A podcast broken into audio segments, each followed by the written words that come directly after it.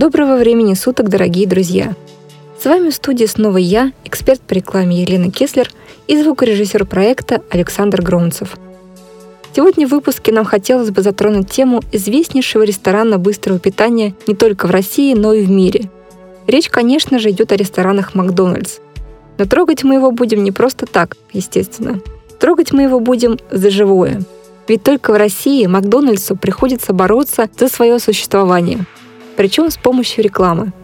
Так что устраивайтесь поудобнее и приготовьтесь к вскрытию монстра индустрии фастфуда и рекламы. Сегодня вы узнаете, почему Макдональдс пошел по принципу «разделяй и властвуй», с какими страшилками пришлось встретиться Биг Маку, почему Макдональдс хочет стать русским и многое другое. Нас просили быть пожестче, поэтому получайте. Макдональдс уже при первых звуках этого слова во рту начинает вырабатываться слюна, а на ум приходят забавные рекламные ролики про Макафта и Хэппи Мил со смешным красным квадратным персонажем с буквой «М» во лбу. А ведь когда-то Макдональдс вообще была не нужна реклама. Ведь это был первый заморский ресторан в Москве. Да что там в Москве? В России. Ну, конечно, про холестерин и глюконат натрия тогда еще никто и слыхом не слыхивал. И про вредность бигмаков не знал. Об этом реклама рассказала нам позднее. Зато американские булки с американской котлетой пришлись по вкусу голодным до всего заграничного новоиспеченным россиянам. Тогда Макдональдс дал только одно рекламное сообщение. Одно, единственное. О наборе персонала. В одной единственной газете. И получил 27 тысяч откликов. Представляете? 27 тысяч с одного объявления. Просто какие-то золотые времена для рекламиста. Как сегодня такое возможно? Никакой другой рекламы вообще не требовалось. Очереди выстраивались такие, что полностью огибали Пушкинскую площадь. Практически монополия, никакой конкуренции. Но времена менялись, булки приедались, очереди рассасывались. Появлялся другой фастфуд. Ну, в общем, однажды народ зажрался. Но Макдональдс вообще ни разу не горевал по этому поводу. Ведь изначально у себя на родине он работал зажравшейся аудиторией и вполне успешно существовал в жесткой конкурентной среде. Что ему какой-то непуганный российский рынок? Так, ерунда. В работу были запущены инструменты, которые были опробованы там, за океаном, на родине.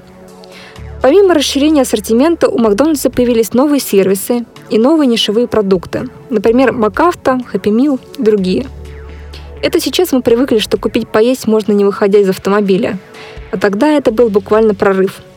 И пока крошка картошка тихо сгорала от зависти, Макдональдс начал триумфальное шествие по телевизорам страны.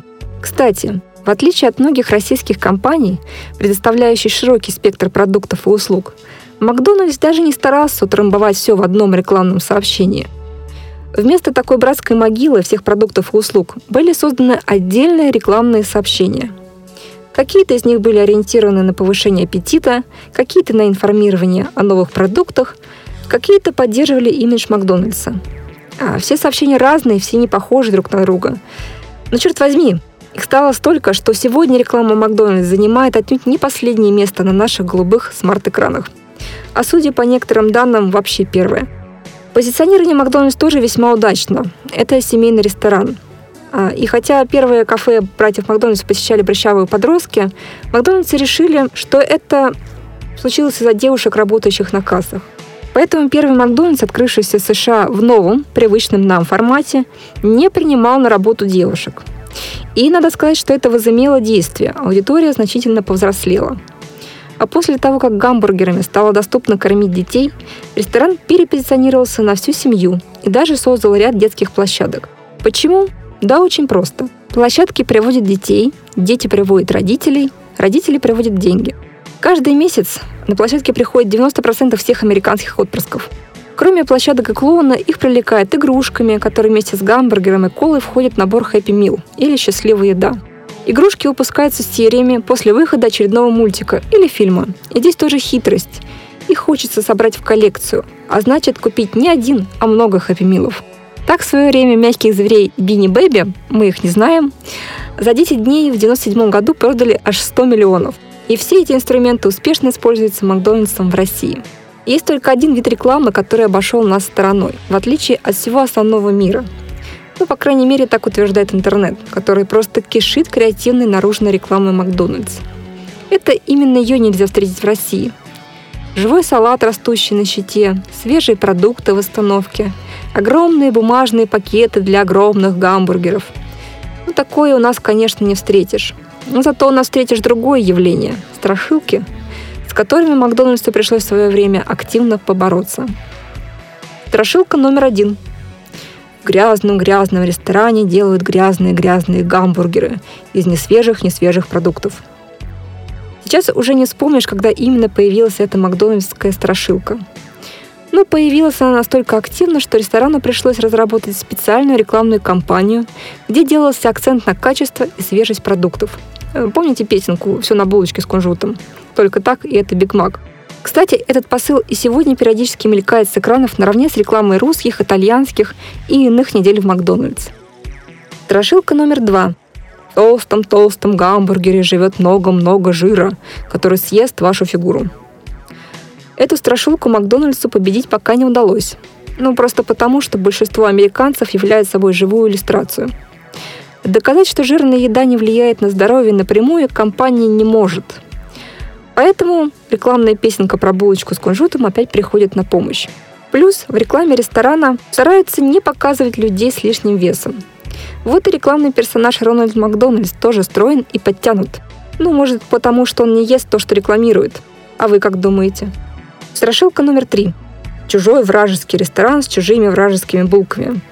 Это, как вы понимаете, свежая проблема, которая свалилась на Макдональдс неожиданно и негаданно. Квинтэссенцией и знаком послужило закрытие культового Макдональдса на Тверской, который первым открывали. Поэтому сегодня вы, дорогие друзья, имеете уникальную возможность наблюдать исторический факт в рекламе американского ресторана – признание себя русским. Сегодня в своей имиджевой рекламе Макдональдс подчеркивает, что за ним в России стоят русские работники. Посмотрите ваш телевизор, и вы это увидите. Не знаю, как у вас, а у меня возникает четкая параллель с какой-то вампирской историей, где укушенный русскими Макдональдс стремительно превращается в россиянина. В общем, сегодня ресторан переживает непростые времена. Но как бы то ни было, вы можете использовать уже придуманные Макдональдсом хитрости для собственного блага. Давайте их перечислим. Итак, хитрость первая. Разделяй и властвуй.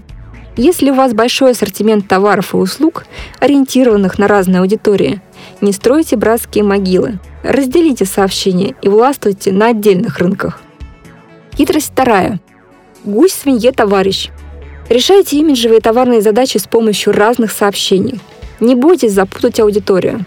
Это разные темы, и они могут дружить в рамках одной рекламной кампании. Хитрость третья. Детка за бабку. Ориентируйтесь на аудиторию, которая может вам привести другую аудиторию. Например, производите товары для мужчин, привлекайте их через женщин. Оптимально, конечно, ориентировать товары на семью, как категорию с большим количеством потенциальных покупателей. Ну, конечно, если ваш товар это позволяет. Семейный подход точно не прокатит, если вы продаете чисто мужские или чисто женские товары. Например, бензопилы или косметику. Здесь прокатит привлечение партнеров – Например, женские духи можно рекламировать через восхищение мужчины, а бензопилы через благодарность женщины. Просто представьте ситуацию. Брутальный, мускулистый мужчина легко держит пилу в одной руке, а другой обнимает прекрасную даму, которая целует его в небритую щеку за то, что он распилил чужой автомобиль и освободил ей парковочное место. По такому же принципу можно продумывать и места продаж таких гендерных предметов. Ну, нужно просто занять чем-нибудь спутников и спутниц покупателей, чтобы им не было у вас скучно. Тогда, глядишь, они не будут возражать, чтобы ваш покупатель побыл у вас подольше. Кстати, друзья и подруги тоже незаслуженно забыты. Попробуйте установить в автосалоне PlayStation с вашими же автомобилями. Пусть покупатели приходят с компанией. Глядишь, их друзья тоже что-то подсмотрят. Секрет четвертый. Избавьтесь от лишнего. В свое время братья Макдональдса избавились от большинства пунктов меню, оставив только те блюда, которые можно было есть без ножа и вилки, и приготовить с помощью определенного набора продуктов. Это позволило им сократить стоимость гамбургера и обслуживать большее количество клиентов. Вы тоже можете оптимизировать свой бизнес. Ну а если не знаете как, наш ресурс «Эдэксперт» готов прийти к вам на помощь. Просто отправьте нам ваше рекламное сообщение и задачи, которые вы перед собой ставите. Вам будут абсолютно бесплатно предложены пути усовершенствования вашего сообщения для достижения заявленных целей. Ну и, наконец, держите нос по ветру. Любой негатив можно превратить в позитив.